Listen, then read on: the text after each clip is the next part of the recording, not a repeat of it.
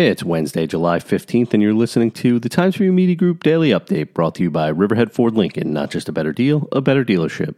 Proposed apartment building on 331 East Main Street is seeking tax abatements from the Riverhead Industrial Development Agency. The four story building is being developed by G2D Group of Huntington, which is headed by Greg DeRosa and Bobby Walsh.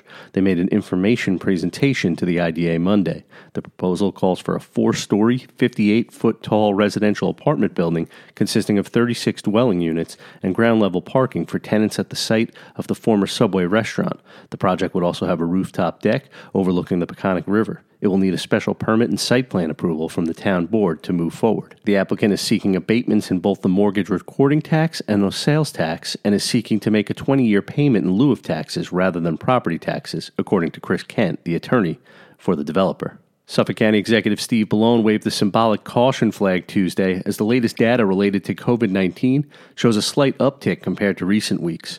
The county executive said the number of positive COVID 19 cases in the last 24 hours surpassed 100 for the first time since May 31st. Another potentially troubling data point was the positive infection rate of 2.1%, another increase after a jump to 1.9% a day earlier.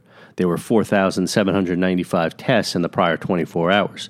Mr. Bellone cautioned that a continued rise in the infection rate would derail schools opening in the fall. A plan outlined by Governor Andrew Cuomo on Monday said schools may only reopen if the region is in phase 4 and the daily infection rate remains below 5% on a 14 day average since restrictions were lifted.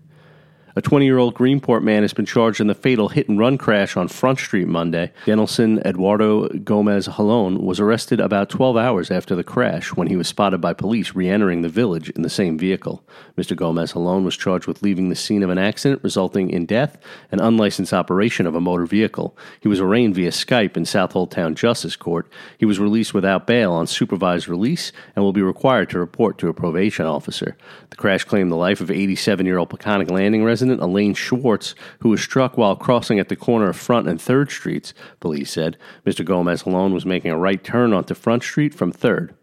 Police have identified the woman who died in Sunday's motorcycle accident on Sound Avenue in Riverhead as Regina Bonello, 45, of Rocky Point. A GoFundMe page started in Miss Bonello's memory has already raised more than $35,000 since it was created Tuesday morning. Miss Bonello is survived by her husband Dennis and three children. Expect mostly sunny skies today with a high of 81 degrees, according to the National Weather Service. The low tonight will be around 62. I'm Grant Parpan, and that's our update for Wednesday. Check back for more news throughout the day. Once again, today's report was brought to you by Riverhead Ford Lincoln. Not just a better deal, a better dealership.